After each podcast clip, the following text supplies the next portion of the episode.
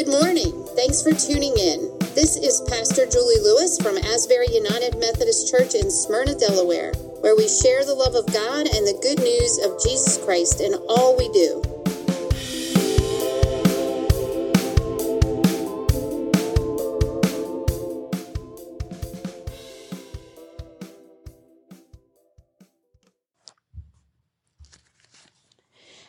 This morning we are reading again from the book of Matthew, continuing on in chapter 16, starting in verse 21 and going to the end of the chapter.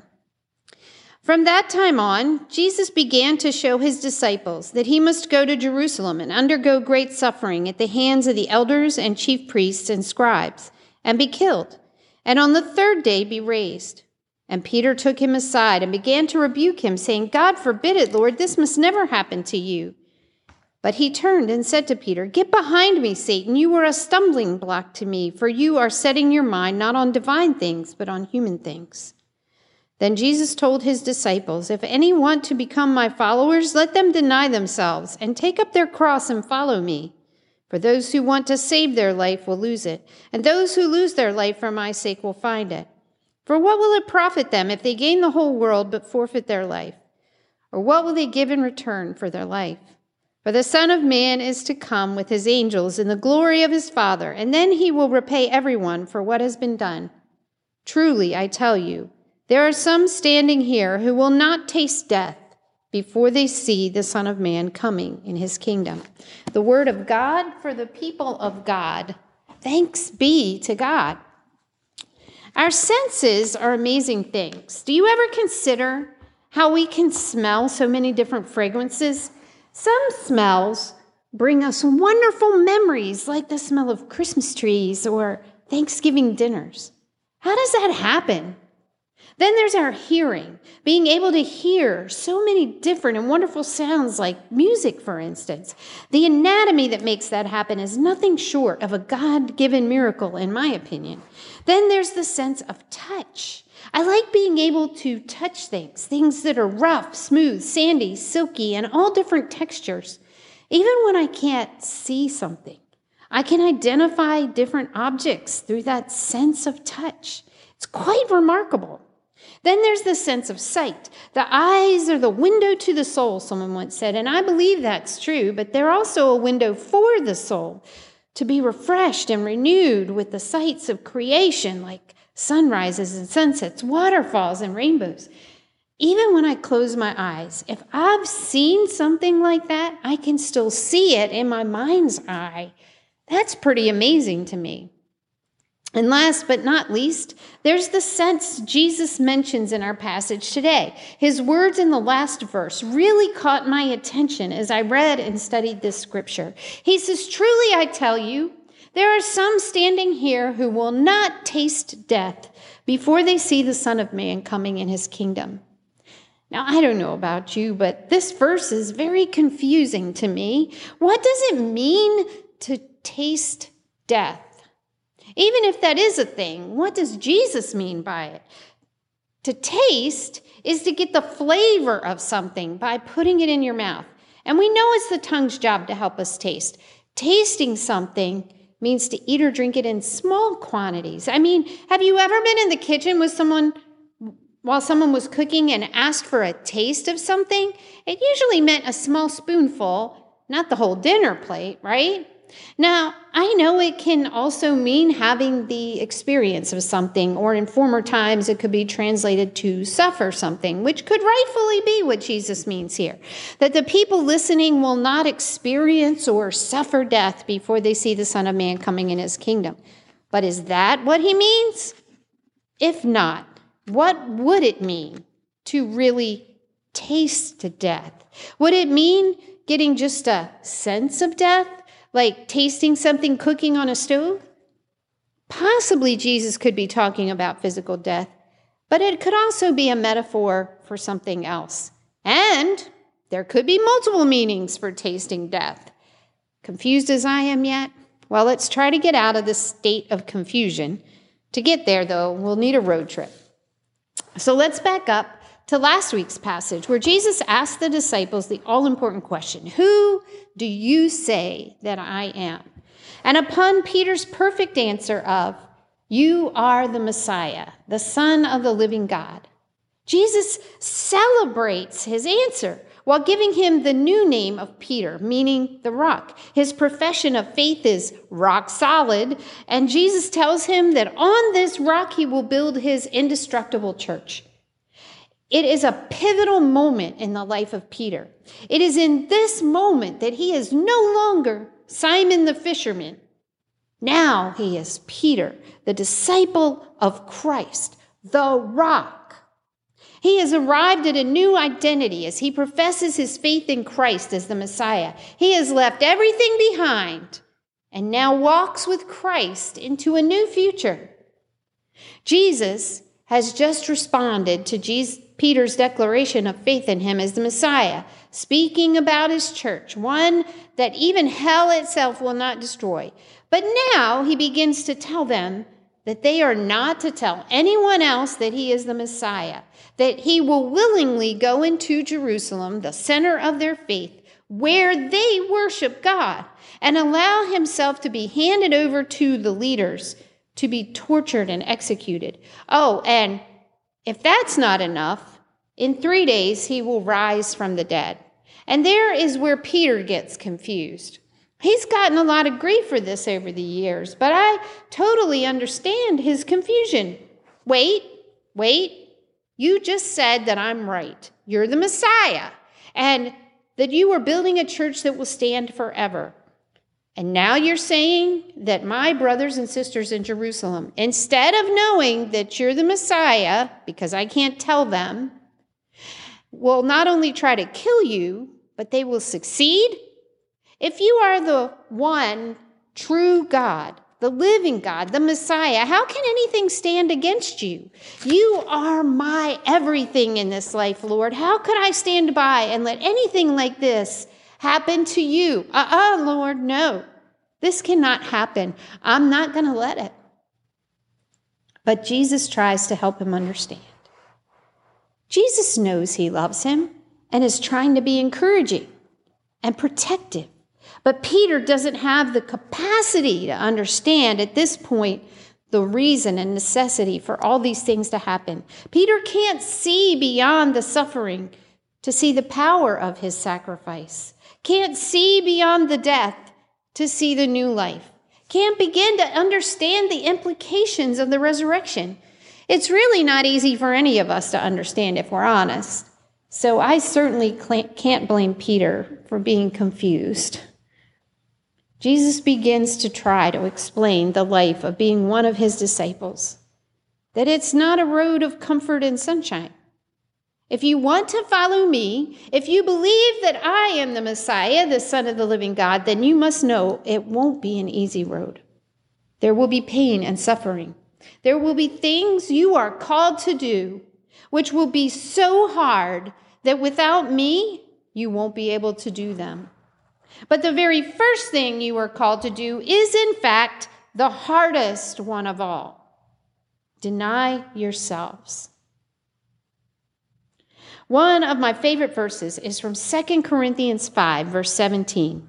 So if anyone is in Christ, there is a new creation. Everything old has passed away, everything has become new. It's such a bright and happy verse, and it's usually seen with the image of a butterfly bursting out of a cocoon. Yet, if you really get the point of what it's saying, it's very much like what Jesus says in our passage today when he says, For those who want to save their life will lose it, and those who lose their life for my sake will find it. There's an element of death here, dying to receive new life, letting go of what was in order to receive what will be. You see, a true disciple of Christ takes up a life of self sacrifice, of allowing the Holy Spirit to enter into their souls, their very being, and allow things to die. denying ourselves and getting rid of those attitudes, those habits and sins that have kept us too long from becoming the people God created us to be. In essence, we are letting go of our old life, letting it die, and allowing the Spirit to raise us to a new life, kind of like a butterfly bursting out of a cocoon. That butterfly was once a caterpillar. That caterpillar is now, in essence, dead, and no butterfly could exist without that caterpillar consenting to die first. If we look at Simon, now Peter, the life of Simon was the caterpillar who died to become Peter, the butterfly. But none of that is easy. To get this new life, we have to taste death so we can embrace the new life we are given as children of God. For the Christian, tasting death is the moment we see our need for a Savior, see the impact sin has had in our lives, and come to the realization that we can't get away from sin, can't eliminate all those bad attitudes, those ways of living, those sinful urges and acts on our own.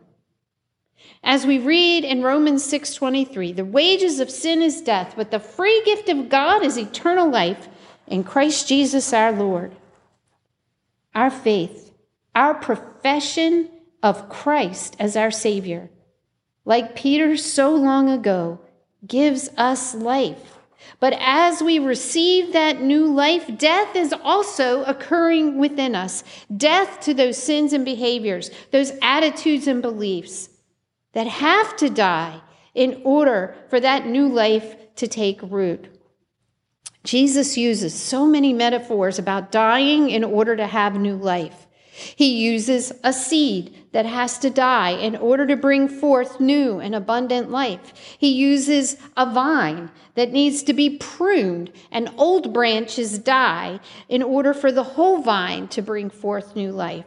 We symbolize this in our baptism as we go under the water, dying to our old self, and rise up from the water, rising to new life, eternal life in Christ. Kind of like being that caterpillar in a water cocoon and rising to be a beautiful butterfly in Christ. It's a beautiful thing.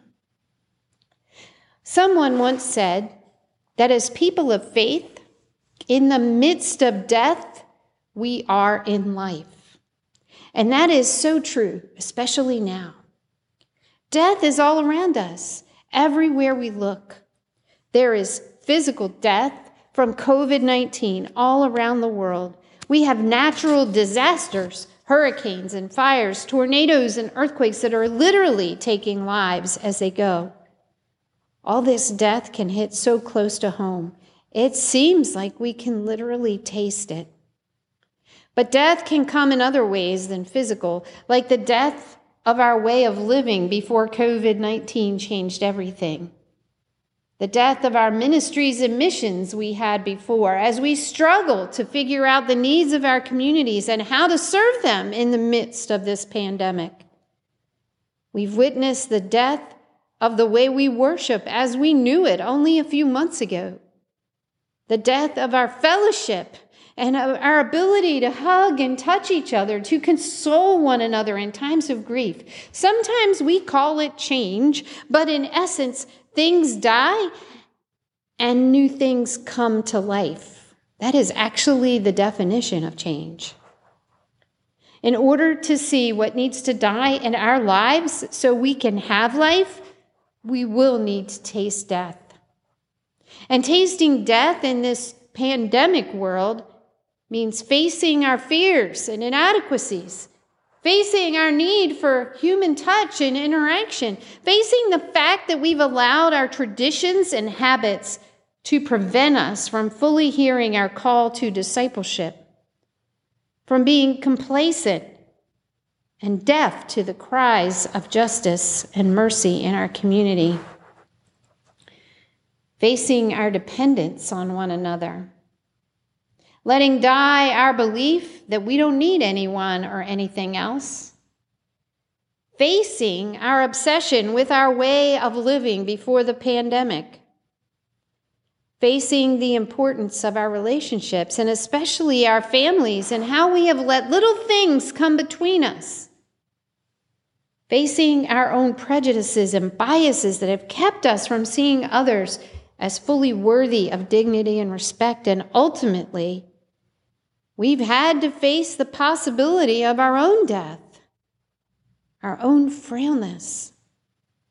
This pandemic has had a lot to teach us about what needs to die in our lives, in our hearts, and in our world. As Christians, we believe that the kingdom of God is here now and not yet. When we put our faith in Christ, we become part of the kingdom of God, Christ's church in the world, and that kingdom grows as each new believer comes to faith in Christ. Yet that kingdom won't be fully realized until Christ comes again, which we call the second coming. Just as Jesus himself had to die in order to bring new life to the world, we, as his followers, have to die to our past in order to receive the promise of new life. In the kingdom of God, just like a caterpillar entering a cocoon to become a butterfly, death has to happen in order to bring new life. And I often wonder if that caterpillar fully understands what entering the cocoon will ultimately mean for them. That they will, in essence, die to become that butterfly. Is this what it means to taste death? To know that something has to die before we can live? Is this what it means? I think it is. And Jesus is telling us that when we put our faith in Him, death has no power over us. We may get a taste of death, but death will never have the last word. So ask yourself this question Are you living that new life now? Or are there still things that need to die in your life? What is holding you back from that new life, that eternal life Christ is calling you to live? Christ literally died in order to give us the chance for new life. As we profess our faith in Christ, we allow the Holy Spirit to put to death our self serving attitudes and bring to life inside us the compassion that leads us to serve those in need. We'll see new life in the kingdom springing forth as people put aside their self centered way of living and put others first. As families and people of different cultures come together and reconcile as we begin to see each other through the eyes of Christ, all worthy of grace and life.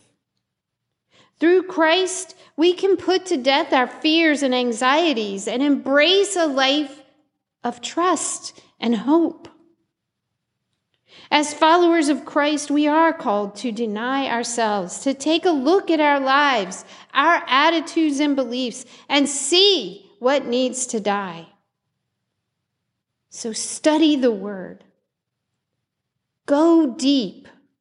Listen to God. Let the Spirit put to death all that is keeping us from the new life Jesus calls us to live. As followers of Christ, we have life even in the midst of death. See, the death of Jesus seemed like bad news to Peter. But we know it was really the good news. Jesus tells us we cannot have new life without tasting death. But the good news is that it is only a taste. In Christ, we will never die. Like a taste, take a taste of death. Things are dying all around us, and it is hard to watch. It challenges us in many ways. Letting things die within us is hard too. But God promises that out of death comes new life. And all we need to have is faith. Embrace life. Through faith, deny yourself and all those things we once held dear. Pick up your cross. By faith, we live in the kingdom of God, and in the midst of death, we see the promise of life. God is making all things new, and we walk this road together. Like butterflies breaking free from the cocoon, we can fly into new life through faith in Christ. Have faith Walk boldly into the kingdom. Put to death all that has been before and fly with Christ. Amen.